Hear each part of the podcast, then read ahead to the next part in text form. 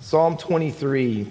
Obviously, goes without saying, the most famous uh, psalm and perhaps poem in the history of the world. I most commonly hear it used at funerals, which I think is very unfortunate. Not that it's used there, but it's only primarily used there because it's much more than just a consolation at death. The psalm is about, and you're going to see this morning, uh, what it looks like in a believer's life to practice the presence of God on a daily basis. Um, you can see it for yourself if you look at the framework of it. It's not hard to figure that out because the frame of Psalm 23 is bracketed by the little name of God, Yahweh, the Lord. It's translated. You could see it in verse 1 The Lord is my shepherd. And at the end, and I shall dwell in the house of the Lord. In the middle of this psalm, right smack dab in the middle in verse 4, there are 26 Hebrew words before this phrase, and there are 26 Hebrew words after this phrase. And that little phrase in verse 4 is, You are with me. So you have the Lord bracketing it, You are with me in the middle. It's about Yahweh, it's about the covenant God of Israel who keeps his promises of being with his people at all times. And I would dare say this morning, and without exaggeration or dramatic effect that these four words, you are with me, are life changing words. And let me back it up because that promise that God says to believers, I'm with you, has changed, profoundly changed the lives of people all throughout the scriptures. Every single one of the patriarchs, Abraham, Isaac, and Jacob, were reissued this promise by God. Every time that they were to carry on the seed that would eventually bring the Messiah, all of their wives were barren, could not have children, and they had to wait for the promise of God through all kinds of difficult circumstances. But every time God would reassure them, I'm with you. You don't have to fear. I'm going to keep my word. I can handle every situation that you face that looks impossible. The patriarchs, Joseph, when he was in Potiphar's house, Chapter 39 of Genesis begins and ends with it, and he's in Potiphar's house. He gets, you know, he, is, he has a crime that he didn't commit, but he actually gets punished for it. And by the end of chapter 39, he's in prison. But you know what brackets that whole chapter? The Lord was with Joseph. Moses leading the Israelites out of Egypt in the Exodus, facing Pharaoh, the superpower of the world, passing through the Red Sea, the impossible odds of getting past all of those things. And here's the, what Moses was told by God Never fear, I am with you. Joshua, the conquest of Canaan. Isaiah and his prophecy, Isaiah 41. Don't be afraid, I'm the Lord your God.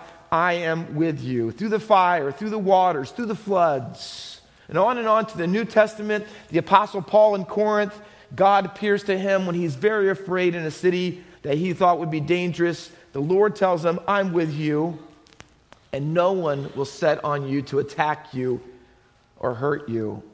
See, God is with us. It can make a difference in your life.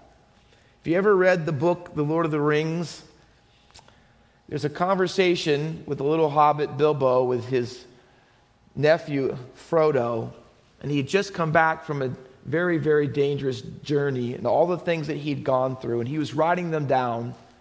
And he says to Frodo one day, It's a dangerous business, Frodo, just going out your front door.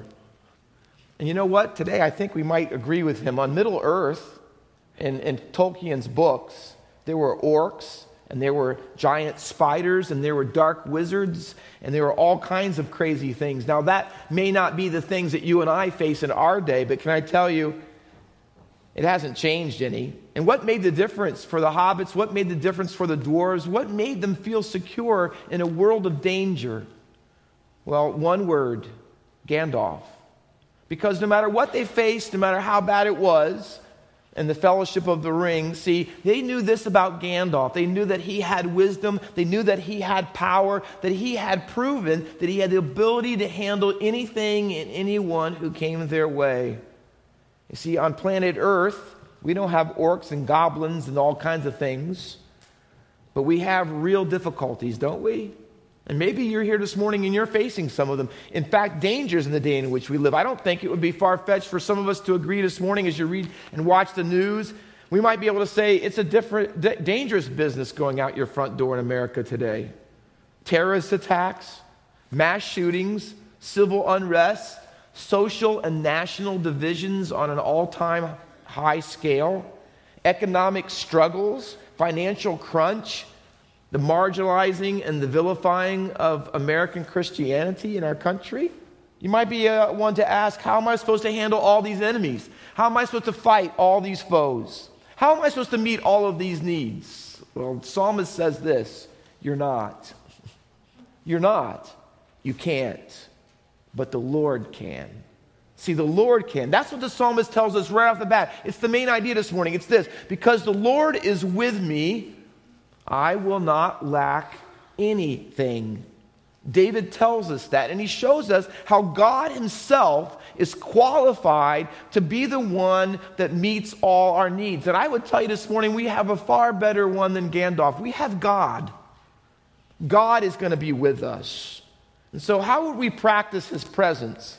When you go to work this week and you face the difficulties that, and things that surprise you, the uncertainties, oh, I didn't know it was going to cost that. I don't know if that I can pay for that. I wasn't ready for that doctor's diagnosis. How are you going to handle them? We, I, I pray after today, you're going to handle them with God, that you're going to acknowledge that He's with you. And so the two metaphors that get this truth uh, across to us are in this psalm. And the first one that David gives us is The Lord is my shepherd.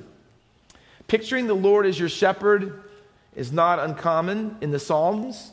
It's repeated in Psalm 28, Psalm 80, Psalm 100, in fact, numerous Psalms. But what is unique about this psalm and why everybody loves it so much is that all the other psalms that talk about God as shepherd, they are always using plural pronoun our shepherd. And the emphasis, by and large, in all the other Psalms is God's corporate dimension of being his people's shepherd. He is their shepherd on a national level. But what Psalm 23 does, that no other psalm in all the Psalter does, is change the pronoun.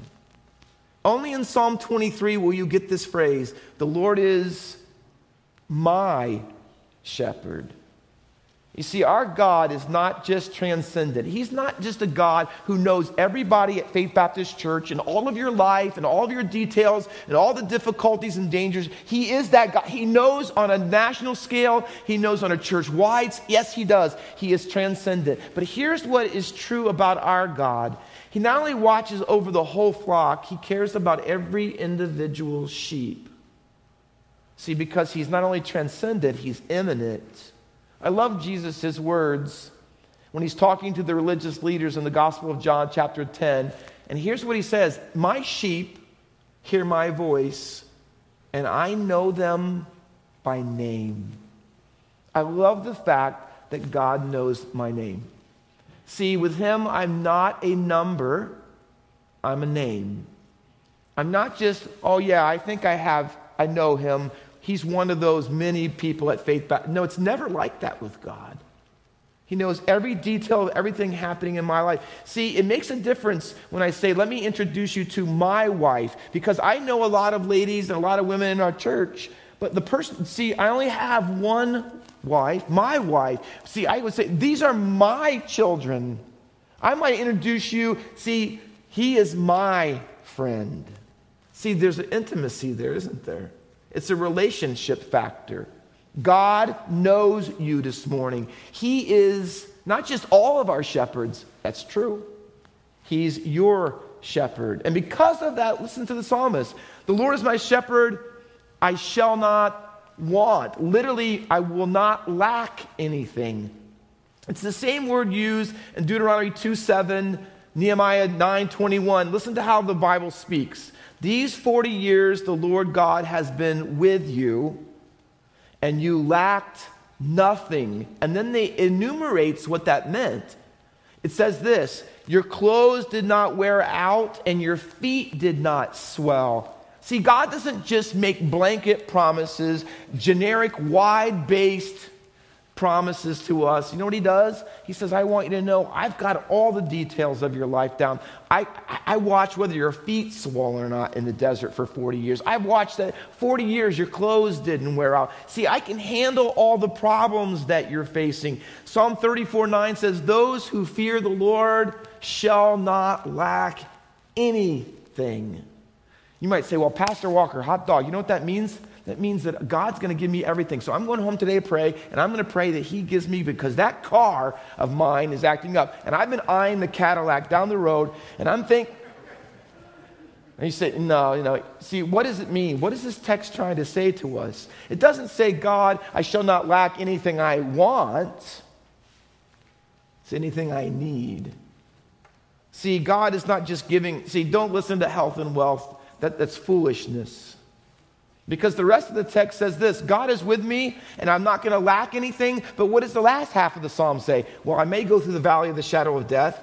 I'm going to try not to fear evil, right? And I have enemies. So the rest of the psalm rules out the foolishness that this is a promise that means that you're going to have everything you ever wanted and you'll never lack anything. That's not the point of it. The point of it is the Lord will take care of all my needs as He sees fit. Because in the ancient Near East, kings on their thrones were also often called shepherds. They would take care of the people that worked for them, that were in their kingdom. So this morning, listen, to say this, the Lord is my shepherd, is to say, the Lord is my king. See, this morning, if you want him to shepherd you, so that you never lack anything you ever need. If you want to have confidence, no matter what you face in life, no matter what the difficulties are, see, you have to see Him as your sovereign shepherd.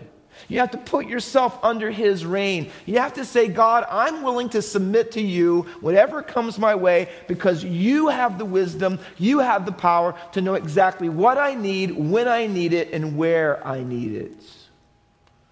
So the psalm goes on in the next two verses as he develops the metaphors, the Lord is my shepherd, to tell us how he meets all of those needs. Notice the words, the pronouns. He makes me. See, underline it. He makes me. He leads me. He restores. He heals. He leads. So he's the God who's out front. He's the God who's leading you every single day if you acknowledge his presence. He will restore your soul. He meets your needs on the outside, He meets your needs on the inside. He is a sovereign God, but He's a sensitive God because He knows everything you're facing. He is powerful and He is personal. He leads us, but at the same time, He loves us. That's the kind of psalmist, psalm, shepherd that the psalmist portrays. So David says, Let me show you what happened in my life. He's with me, and he leads me to green pastures. You know, for sheep in the Middle East, green pastures weren't just commonly found, it was mostly a, de- a, desert climate, and there wasn't a lot of green pastures or water. In fact, they only got green pastures that were very much large and abundant in springtime and wintertime. So, as a shepherd, you had to know exactly when and where to take your sheep if they were to survive. And God says, Listen, I know when you need rest. I know that you've been out there. I know it's been sparse. I know in your life right now, and you may say, Pastor Walker, I've come to church today, and I can tell you, it, has been tough because I'm hungry spiritually. I'm hungry in my life. Let me tell you, it's been not easy. It's been a lot, a very few uh, pieces of green pasture, right? Very little water, and I'm parched as I come to church today. God knows all that. And if you follow him, he's leading you. He's going to give you the rest that you need. And he's also going to give you the refreshment you need because he says, Not only will I lead you to green pastures, but I'm going to lead you to still waters, the waters that you can drink from, the water that is clear and pure and will benefit you. You see what the psalmist is doing? Do you get it? Look, look what he's doing. He says, you know, if you need things to eat, if you need things to drink, if you need rest, you need sleep, you need security. He's taking all the things that we face on a daily basis and putting them in a radically God centered context.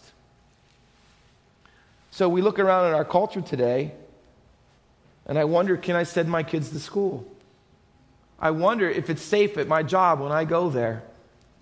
When I walk out the door today, is it going to be dangerous business as Bilbo told Frodo? I don't know what to expect. I don't know. Here's what God says all the daily things that you face, all of them, say, you know what? I've lost a lot of money, Pastor Walker, in, the, in, in, all the economy, and you know how high the prices are right now, and things are breaking down, and I don't have the money to fix them. I don't know. See, I need that car to get to work, and how am I going to? And you have all these questions going on in your mind. Here's what God says See, the eating, and the drinking, and the resting, and the sleeping, and the refreshment, you know what? God says, I can handle all of it. All of it. Not just the big events of your life but all the daily ones, the ordinary ones. You can trust Him because He cares. He cares about what's happening outside you. And it also says He's going to restore your soul. You know what? It's one thing, isn't it, to have all the problems on the outside, but you get so tired. You ever be ti- tired of it? Tired of COVID? Tired of this? All this stuff going on? Tired of watching the news and seeing all these things and we can't stop any of it? You ever get frustrated that you have no control over all of these things? He says, I'll give you the inner strength. You come to me, drink from me. See, and I'll give you the inner strength that restores your souls. And then I'll tell you this in the midst of the chaos and the confusion and the uncertainty, you know what else he'll do? It says, He will lead me in paths of righteousness. Literally in the Hebrew, right paths. Paths that lead to life, not paths that lead to destruction. The hobbits were told by Gandalf, the, the hobbit, and um, actually it was Bilbo and the dwarves, as they had to go through Mirkwood to get to the other side, to get to the lonely mountain. He said that Gandalf had things to do, but he sent them through. And here's what he said Stay on the forest track and do not get off, because no one who gets off the track makes it through the other side. They got through the path partly and they began to be disoriented and got off the track and off the path and got taken over by gigantous spiders and all put in this web and they almost died. They barely made it out of that thing. But you know what the problem was? They got off the right path. See, uh, here's the danger. Can I say this to you this morning? See, the Lord is your shepherd and he can handle anything that you have. But when the Lord doesn't do, do what you want, when you want, you know what the temptation is? To stray from the path, to find other sources of food and water that you can nourish and satisfy yourself in. I've seen it over and over and over. Young people picking the wrong friends because what they think their greatest need is just to be a popular or to be accepted or well liked by some. I've seen adult, young adults wanting to get married. But see, they're not waiting for the right one that God has for them, and they begin to choose their own things, and they, they begin to drink at dirty waters. Can I say it that way? In the dating relationship they have. Because here's what's the reality that the psalmist wants you to get that someone is shepherding you. But the question is who?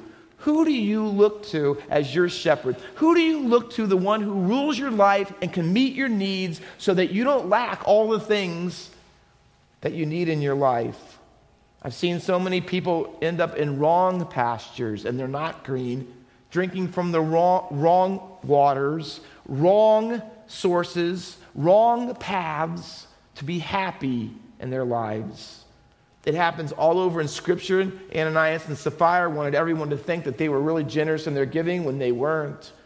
Demas who couldn't handle being with Paul because it was too risky, and he left him and abandoned him, and it says because he loved this present world. There are all kinds of examples in Scripture and in life, and you've probably seen them. There were people who attended Faith Baptist Church over the years, and they're gone, and the reason is, is they, they went to the wrong sources at times. And what you need, and what the psalmist is telling us this morning, is let me tell you this you need Jesus to be your living bread. You need Jesus to be your water. The woman at Samaria found that all the places that she was drinking water from never worked. The five guys that she had a husband and the one that she was living with, it wasn't going to satisfy her. There was something deeper, far beneath the superficiality of what everyone saw her in public to be. See, you need Jesus to restore your soul. You need Jesus to tell you who you are and what your identity is. It's not what the world says. It's not changing your hairstyle. It's not having different clothes. It's not trying to be different and stand out in those ways. See, here's what you need to realize that the, what you're looking for is only going to be found when you let Jesus shepherd your life. Someone is shepherding you. And if you're not following the right shepherd, here's what life will end up being a lot of detours that you think work, but never go where you think they're headed. There'll be a lot of wrong turns and roads that you take that you can't reverse yourself from and its consequences. There'll be U turns that you try to have in your life, but you can't get back to where you started. See, Pastor Walker, how do I know the Lord is my shepherd? How do I know if I'm really looking to Him to meet all the things that I lack in my life? Because the psalmist says at the end of verse 3 that I do all of this, he says, or God does all this in my life for His name's sake. See, if you don't have that down, see, if you don't understand, see, here's the test of when the Lord is your shepherd that when He doesn't do what you want when you want, you're okay with it because it's not about you, it's about Him. Say, Lord, I want you to do everything in my life for your name's sake, not my name. It's not about me, it's about you. It's about you leading and me following, not the other way around. It's about you telling me what I need in life, not me telling you. It's not me telling you, do it now, do it my way. It's about me saying to you, do it your way in your time. For your name's sake, he says. So the Lord being your shepherd king, means that your life centers around Him. When all the good things that He can provide, it's all about Him being sovereign in your life, not you. So we follow the Lord as our shepherd, right? And on the mountains, in the green pastures, beside the still waters. It's good stuff, isn't it? But what about the other half of the psalm? Because there's two metaphors. The Lord is my shepherd, and also when the Lord is my host. He talks about in the first three verses about the mountaintop experiences when He's your shepherd and all the water and the food and the drink and the abundance. He gives you all those things. But verse 4 changes the tone quite dramatically. When I walk through the valley of the shadow of death. Did you see how verse 4 begins? Can you look there the scripture? He says, Even though. They're hinge words, we call it. Hinge words, even though. Have you heard this song by MercyMe, Even If? It's easy to sing when there's nothing to bring you down. But what will I say when I'm held to the flame like I am right now? That's what even though means. See, when he's when it's green pastures, still waters, refreshment, rest, and everything is great, God, be my shepherd. But when I walk through the valley of the shadow of death, or as the song says, when I'm held to the flame, will I still let him be my shepherd? Will I still follow him? when I'm held to the flame relationally, when I'm held to the flame emotionally, when I'm held financially or spiritually, will I still practice his presence in the valleys like I did on the mountains? Will he still be my king? Will I really still let him call the shots? Will I follow him when it doesn't look like he's meeting my needs at all? See, David was held to the flame. Read his life. Bathsheba, when he sinned greatly against God, was adulterous and thought he could find satisfaction in sexuality. And then he had Uriah, her husband, murdered to cover it all up. See, he got off the path, he got off the track, and he was on wrong paths because he thought he was mature enough and big enough to handle his own life, to be his own self shepherd, but he wasn't. Goliath, he had to hold, it was tough to think that, you see, he held to God, even though he faced a giant, even though his own son tried to kill him, Absalom, even though he went through the loss of his best friend, Jonathan. Even though he was chased down and pursued and hunted down by Saul, trying to constantly take his life. See, there are the even those of life. And what you find about David, even though there were times where he sinned greatly against God, here's what was true of him he held to God in the flames. He did. Even though God wasn't always meeting his needs the way that he thought. Even though I walked through the valley of the shadow of death, did you know that little phrase, the shadow of death, was not the only time it's mentioned in Psalm 23? There are others in the Bible.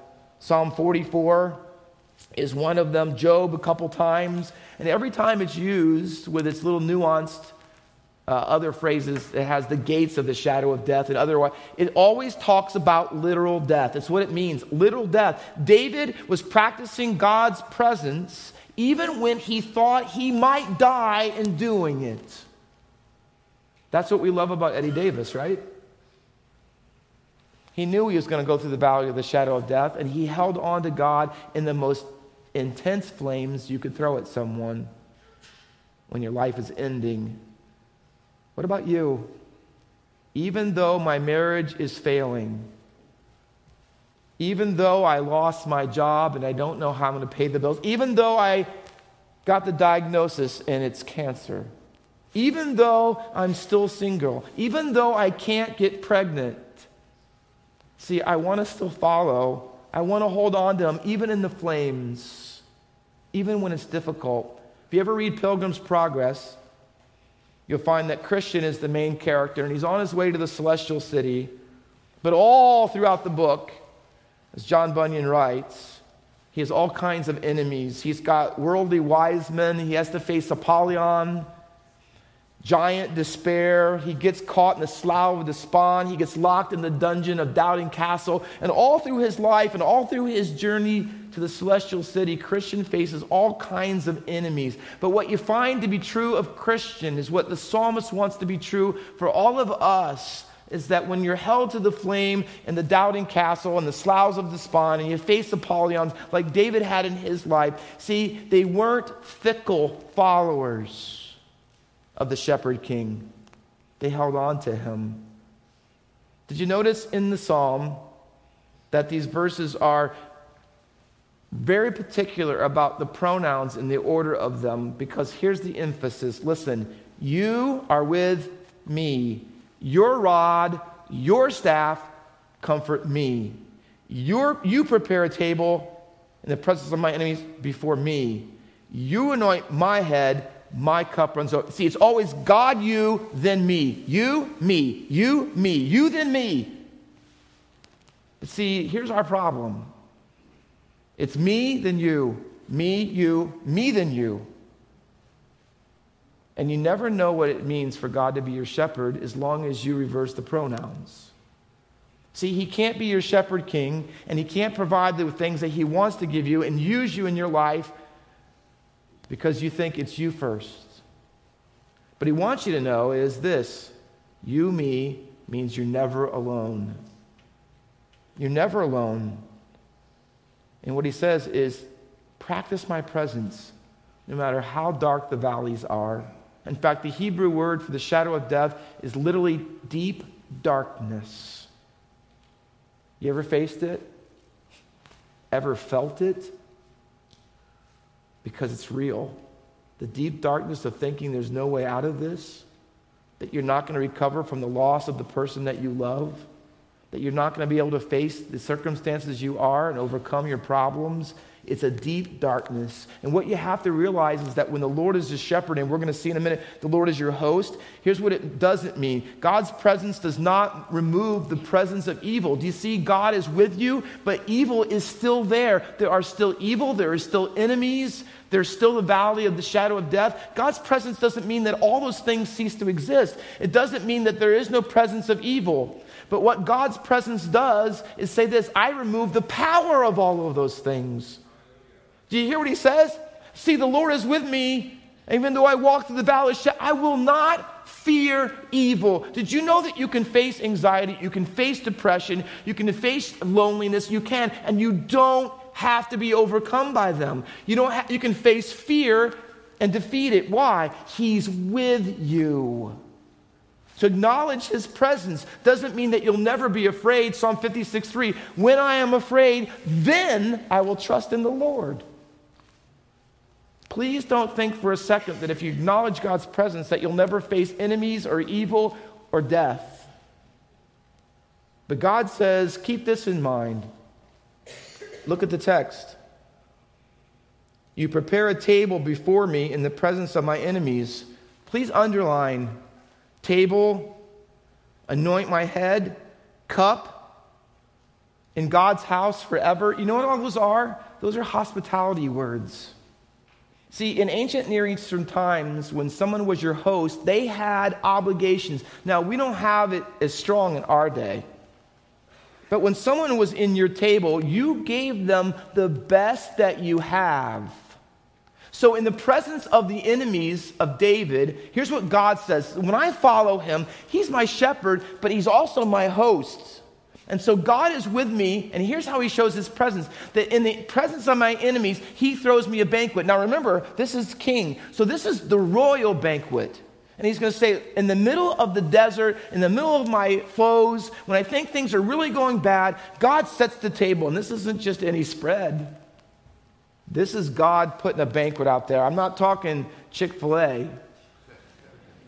I'm talking the royal stuff going on. I was in England one time, and my dad got a promotion, and we went to the Dorchester. Now, if you've never been to London, you don't probably know anything about that, but it is a super fancy, ritzy hotel. When you got there, the guy met you at the door, you had a seat, and he knew all of your names. Not just my dad who made the reservation. He knew my mom, he knew my sisters, my niece. Oh, and they call you, I love this. They didn't say, hey, Lance, Master Walker, you will be seated here. Master Walker. I love that part. So he comes down and you, you go to get your, t- oh, you don't pull your chair out.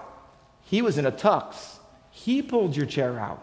A little weird, the next thing is that he took the little, you know, napkin or whatever you want to call that thing. He took it out, flicked it out like that, and, he, and I sat down, and then he put it on me. A little weird, but I liked it right? Now, this is back in the 1980s. So back then, it, was, it came out to be $240 a person to eat there. Yeah, yeah. Well, I don't even know what it would be now. So I'm sitting there eating. Now, the only thing I didn't like about it is you, you, got, you paid all this money, and I don't know if it's about the English, but they had these little teeny portions on your plate. And I'm thinking I might have got more food off the dollar menu than I would have got on that plate. Other than that, it was awesome.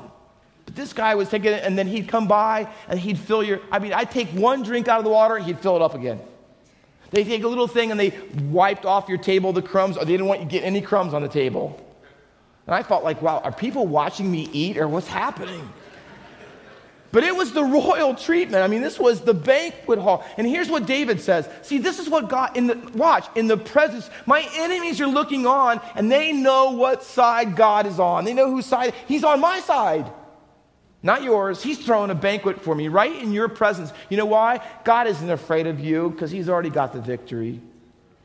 So he gives you the table. He anoints your head with oil. See, when you came into a house, remember Simon? He didn't do any of these things for Jesus, but the woman came in, her tears, wiped his feet with her hair. He says, You didn't anoint my head when I came in. See, I was your honored guest. And then when you did that for people off the road, they were dusty, you cleaned them up, washed them up, you anointed them. It was a sign of friendship. God says, Listen, I want you to know in your difficult, in your dark valleys, I want you to know we're going to throw a party, we're going to have a banquet, and I'm going to anoint your head in oil because I want you to know this you are my friend.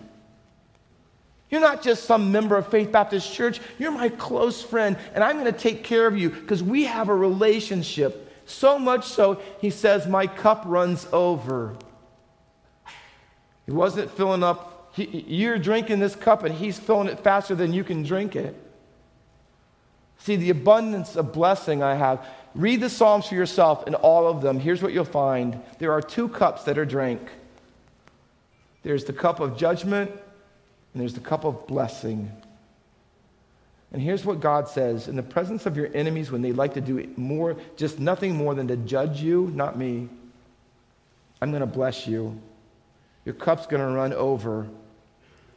And then he says, Surely goodness in Hesed, loyal love, will follow you. Hebrew word for persecute or pursue. Let me tell you this way David knew what it meant to be pursued. David was a guy who ran for his life. King Saul wanted to kill him for years.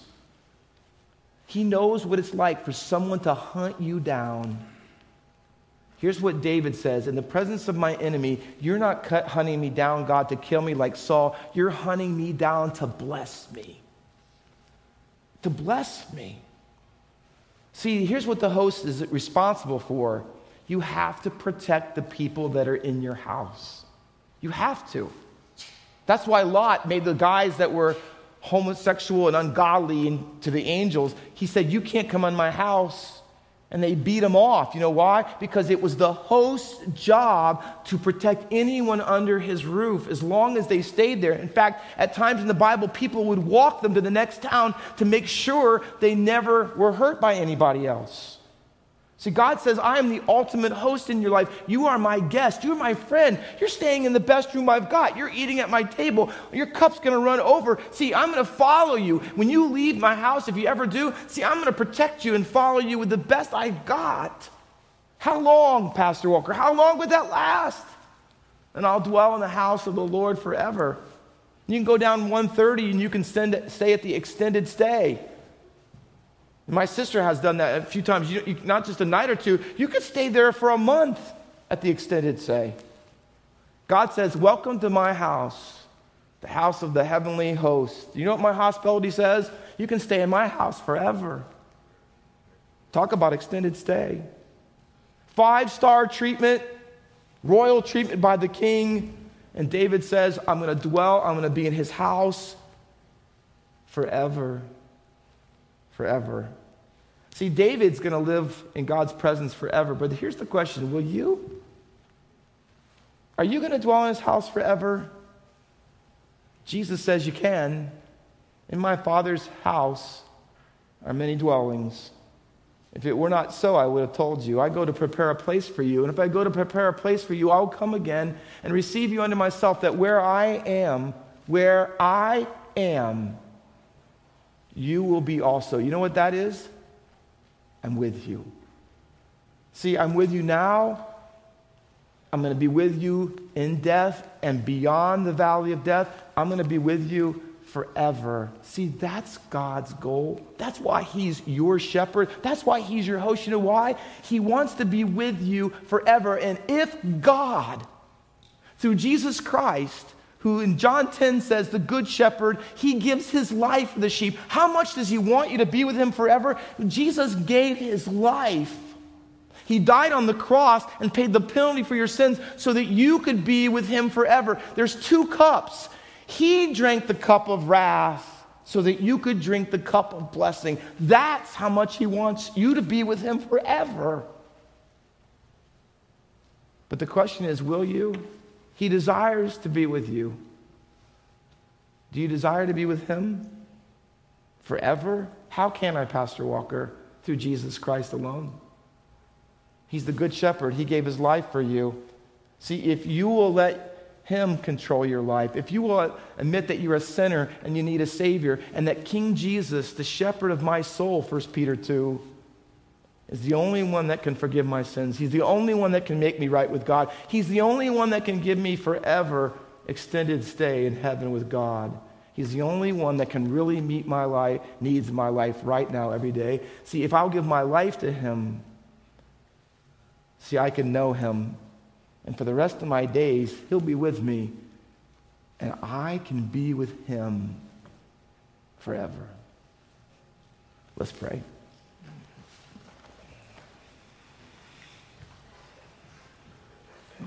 With every head bowed and every eye closed and no one looking around. Maybe some are here this morning and you'd say, Pastor Walker, I don't know that the Lord is my shepherd. I don't know if the Lord is my host. I know I have an invitation to his house. He's having a banquet. He sent me a card 66 cards to be exact, it's called the Bible, invited me to his banquet table. But I don't know that he's my shepherd. And I can tell you this it's been hard doing it on my own. A self shepherd, leading my own life. I've been down so many wrong roads, so many detours, so many dead ends. Wrong pastures, wrong drinking, wrong eating, wrong I've been in the wrong places, Pastor Walker. I need the Lord to be my shepherd. Say, I know he died on the cross and rose again from the grave. You know what? He loves me and wants to be with me. I want to give my life to him today. I want to let him control, take the lead, be my shepherd, my Savior shepherd. Take over my whole life. If you would be willing to repent of your sins this morning and confess him as Lord, and that's the desire of your heart, with no one else looking, with your heads bowed. Would you say, Pastor Walker, please, here's my hand. Pray for me. No more self shepherding. I want the Lord to be my shepherd. I want to be welcomed in his house forever. Please pray for me that I might come to, come to know him. Would you do that? Just slip your hand up and put it right back down, and I'll pray for you. Thank you. Anyone else? Thank you. Anyone else? Thank you. Thank you. Over here to my right as well. Say, Pastor Walker, I can't leave my life. Thank you. I need Jesus as my shepherd, my Savior shepherd, my King. I need him in my life. Not in my life, to be my life. Perhaps with every head bowed and every eye closed, you're a child of God this morning, but you'd say, Pastor Walker, listen, even as a Christian, too much self shepherding in my life. See, I've, I've got the pronouns backwards. It's been too much me, you, instead of you, me. And I run ahead and down the wrong roads, and I'm not letting him call the shots and meet my need. I'm not willing to even let him tell me what my needs really ought to be. And I realize I'm the sheep and he's the shepherd, and I need to keep it that way, and I need help because that's not where I am this morning. Please pray for me. Would you just slip your hand up and I'll pray for you as well this morning as a child of God? Thank you. Anyone else? Thank you. Thank you. Anyone else? Father, you have seen our hands and our hearts. I just thank you that you are with us today, right here, right now. May your presence be obvious that you are among us, as Corinthians says. And that those who raise their hand today, indicating that they don't know you, that you're not their shepherd, you're not their savior, you're not their king, I pray today that they would seek someone out, even today, before they leave this place, that they might give their lives to you and know the wonders of the host, the eternal host in Jesus Christ, who died for us and rose again. I pray for those who raised their hand today, indicating as children of God that they're not, they haven't been willing to let you dictate what their true needs are, that they've been running ahead, and it's causing all kinds of difficulties, and it's belittling your infinite glory.